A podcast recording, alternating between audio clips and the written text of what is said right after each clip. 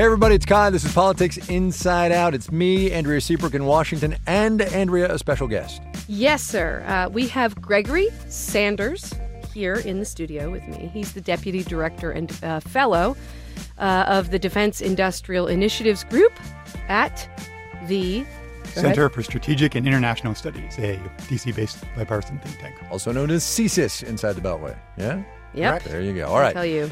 Uh, They're the guys. They They're are the the guys. guys. They are the guys. The When- people. uh, totally. Um, so here's what we're going to do. We are going to talk uh, about this. Let's hit that tape. It's going to be over $4 billion. It's for Air Force One program. And uh, I think it's ridiculous. I think Boeing is doing a little bit of a number. We want Boeing to make a lot of money, but not that much money. That statement uh, in Trump Tower this morning by the president elect of the United States, of course, came after this tweet, which landed early this morning. Here it is. Boeing is building a brand new 747 Air Force One for future presidents, but costs are out of control, more than $4 billion. Cancel order! Exclamation point. So, uh, first of all, what? Right. So here, like a little backstory. Yeah. Here's the heart, the heart of dorkness. Is the that heart of uh, darkness. That's pretty yeah, good, man. That's you. almost as good Thank as you very uh, much. Politics on Mars. Thank I you. like that. I woke up this morning to this tweet. Oh, yeah. Uh, this, you know, I, I have finally gone in and just set my um, my Twitter profile to ping me audibly, Oh, annoyingly, Don't obnoxiously, whenever. Well, listen, he's Yeah, the no, president to be of the United States. Like, and it used to be that I would have other things ping me. Well, now it's his Twitter feed. Okay, No, exactly. so that's what woke me up this morning, and I was like, huh? Yeah. And I thought, you know, okay, okay, I got to call someone who knows a lot more than I do, and so I called That- that is Gregory. why Sanders. Gregory Sanders is with us. So, Gregory, let me ask you Yes. this. Um, Go ahead. so much as we saw uh, plain old American industrial manufacturing policy being made by tweet last week with the carrier thing, are we now seeing military industrial policy being made by tweet with Boeing, which we should say is a major aerospace company, obviously Air Force One, but so much else in this economy? Possible. That said, we do have a signed Boeing contract. It's only for 170 million, not for 4 billion. Key point, We key have a- point, key fact. Yeah. Yes. We have a project that is starting up, and about uh, three quarters of that is for research and development. You know, it's a very fancy plane we're talking about. but to get to your question, um, ultimately, we have seen cancellations. It tends to come from um, the Secretary of Defense. Yeah. Robert Gates canceled a good number of programs. He canceled the presidential helicopter. But these were by and large programs that already had experienced significant overruns. The four billion is in line with the estimates at the start. Oh, really? Yeah, I mean, this is not a program that is, this is a relatively early in its life program.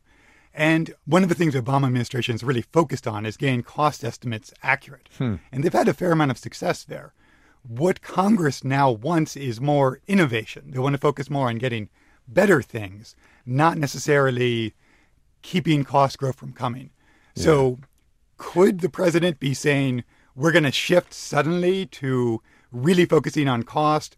We're going to get a, you know, more, a cheaper, a lower market Air Force One? Yeah, but Theoretically I mean, on, possible, but, but, but- there's It- there's it- no it- there that's is happened the no I go thing. there is no other company in America that's going to be able to make this plane. First of all, right? No. Because you well, and you can't have anyone outside of America. That's make this exactly plane. right. Right. So what are we going Right? to do? Are we going to send him up in a freaking Cessna?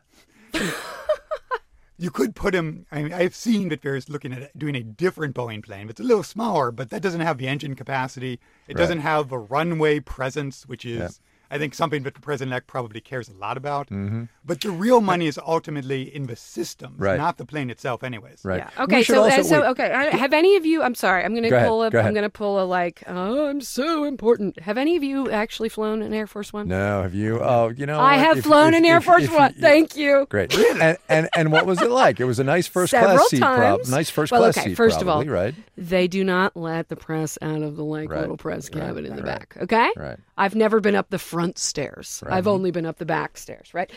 But That sti- but still, it's cool, right? You're walking out on the really tarmac and it's cool, this giant right? blue plane, and yeah, And not only that, and let's all remember that Kai Ryssdal is a Navy pilot yeah, yeah. uh, by by uh, early Prior career. avocation, yeah.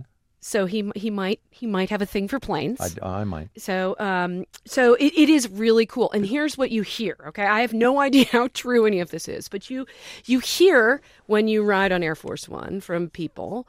First of all, it's staffed by uh, not by flight attendants, but by Air Force, Force stewards, officers. yeah, yeah. This is this is a sweet assignment. So you don't get it if you're not good. Second of all, you hear that that Air Force One is able to do all these like almost like smoke or run Well, so so little think- pieces of thi- lead think- out the think- back so that if a missile minute, right? came that's, and that's a exactly brrr, right. That's exactly right? right. The, the objective of this airplane is like threefold. One is transportation for the president. The other one is, and this goes back to since the movie Jackie is in the news. The the other one is presence uh, of the chief executive of the United States domestically Which Mr. Sanders and here just said. Mm-hmm. internationally, right? Because you want that big blue, beautiful plane, which Jackie Onassis des- Kennedy designed the the colors for. Um, You want that plane on Smart the runway. woman. But then also it's safety and communication in the flying White House. And I don't understand in the grand scheme of budgeting, $4 billion for two planes is not a whole lot of money. Let's not forget that LBJ was uh, sworn in as president That is true. on Air Force One. That is true. Let's not forget that a lot of the communications on 9 11 after Yeah, the president was reading My Better Pet point. Goat. Yeah. uh, happened on Air Force One. I mean, you can't. This is not something you mess around with. Um, at least that's how most people who know. Let me turn it over to the guy Yeah. who knows. But Yeah, the, no, most seriously. people, uh, who, you know, you don't you don't mess around with it, right? Right, It's- and it's- beyond even you know what we just discussed, it also has to be the mobile command center potentially during a nuclear war. Oh, yeah, you know there's that. it needs to be able to you know be a key military communication point. It needs to be able to you know as was already mentioned with the chaff, you know it needs to have self defense measures against missiles. It needs to have a wide variety of other things. Now, it could be you know maybe some of the systems on it are you know a little more of a margin than we necessarily need, but without saying, "Oh, I can actually deal without this system," there's no way you're going to really get that cost down. Right, You're right. buying a top of the line, literally best in the world system for the president to be able to command a war from air and refuel in air if need be. Yeah. You know, if some of that's not important to you, okay. But that's, there's a reason it costs $4 billion. We also need to talk there about the time. There- No, that's no, the it's, to- line. it's totally I've got- true. There is a reason There's it costs a $4 billion. reason it costs four billion. That- that's totally Right. true. We also need to talk about the timing of this tweet, which came 22 minutes, and I can't believe we're having to have this conversation. 22 minutes after a story appeared in the Chicago Tribune in which Boeing's CEO said unkind things about the president elect's trade policy. And one can imagine a scenario where some aide in Trump Tower saw it and went and told the boss, and the boss said, Hmm, let me tweet out something that's going to make everybody go, "Wh- Oh, look over there, squirrel. You know? Oh, squirrel! Squirrel! Right? And and it's yeah, I, I agree with you. I can't believe we're having this conversation. Right. This gets back to my, um, you know, somewhat bold, and I'm, I'm, I'm, I don't know if I'm going to be embarrassed by it or whatever, but prognostication that the that the pres the tweeter in chief, as Yep. I called him this Yep. morning, will change his uh, tweeting ways. Uh, his his Twitter ways. A one week, one week after becoming actual president of the United States. Now, like I said, bold. I may be embarrassed, but like Look, you saw Dick Cheney the, fa- other, you saw Dick Cheney the other, say the other day about the press practices of the new incoming Trump administration. They don't need you guys talking to and about the press, right? He tweets out one thing, Uh, and the entire universe is talking about this. unless unless people care that there's a reason Air Force One or two Air Force Ones, frankly, cost Cost four billion billion. dollars. know. Unless people care about you know something other than you know rhetoric. So frankly. let's so let's go to really quickly because I want to touch on Rex Tillerson, uh, with whom the president elect is meeting today. But do we think Trump voters care uh, about him saying four billion dollars is too much for two airplanes? Because it, it it's a decent argument, right? Four billion dollars is a lot. no, they totally care. You think? I mean, they- what they're looking well, right. they, they think it's too much, and and get your government hands off my airplanes, right? Right. And I let me let me say, Yep. um, Greg Greg Sanders. I mean, you said something to me on the phone, which I found fascinating, which was like your response as somebody who studies military acquisitions and defense contracts and so on. What's weird about this to you? So one of the basic weird things is we do have a signed contract. Going back and really renegotiating things after their contracts, you know, you can tweet what you want, but there are real costs to that. When you put in change orders, when you cancel things, the companies have provisions that if you try to back out of a deal or not pay what you promised to pay, you know, there are real fiscal consequences for the government for that.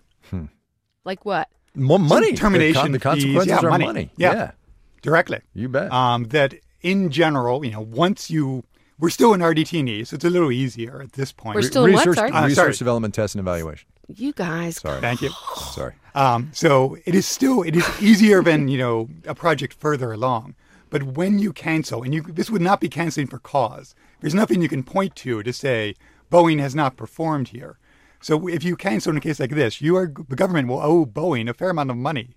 Uh, And- and get no for planes. backing out of the contract. Exactly. And And, and so, the, so, for, so for, you're just backing up. I mean, you won't. Say, I won't make you say it, but like it pack, backs up the idea that this is purely political land. Yep. There's no there there. Yep. If the guy wanted to save money, he wouldn't. He wouldn't have tweeted it in the first place. also not for nothing about that carrier deal. By the way, can I just say it's not 1,100 jobs; Please. it's 743 jobs that he saved. How did that change? Yeah, so some folks on the ground in Indianapolis did some reporting, came out this morning. But anyway, all right, real quick, because I got to go and I got another thing I got to do. Rex Tillerson is meeting, he's the CEO of ExxonMobil, um, a global energy company, meeting with uh, the President elect of the United States to talk about the Secretary of State job. Connect those dots for me, please. Andrea Seabrook, ready, go. Tillerson is the head of ExxonMobil Yep. International. This is a man who, uh, and he's been at ExxonMobil International for I don't know what thirty years. I Yeah, don't have like the exact numbers. forever, me. yeah. Somebody- It's like forever. Right, right. He's sixty-four years old. He's a Texas oil man. He like he's a staunch conservative. He's everything that Trump wants in a international representative, and brings up big questions about what the heck the Secretary of State Right. actually does and should do and why and is really are we really going to make the Secretary of State the sort of like uh, trade representative of oil basically? I mean is that is that what we're doing? What about Israel? What about Syria? What about South America? I mean, granted all those things have oil in them, but they're not Right. those the, the diplomatic relations are not necessarily best navigated with a basis in oil commerce. Yep. No, absolutely. Right? No, totally. Is that And- okay? yeah, no, it was good. It was good, and we're going to see what happens with that one because uh, my guess is that he's not the last one through the door. I'm going to see. I'm going to say that You're Jon, right. Jon Huntsman's going to come through the door in the next like 36, 72 that'll hours. Former fun. former GOP candidate for president and Uh-huh. Obama's ambassador to China and governor of Utah. I mean, he's had a bunch of jobs. Smart guy. Smart guy and and really a non-objectionable choice, right? About as mainstream Republican as you can get, experienced globally. And if you have a crisis relating to Taiwan, you Right. probably speak to it. Now, why Right would we have a crisis right. related to Taiwan? Right. All right. That was Gregory Sanders from uh, CSIS, the Center for Strategic International Studies in Washington, D.C., talking to us about um, really expensive airplanes. Andrea Seabrook uh, and me, we got to go. Bye. Bye.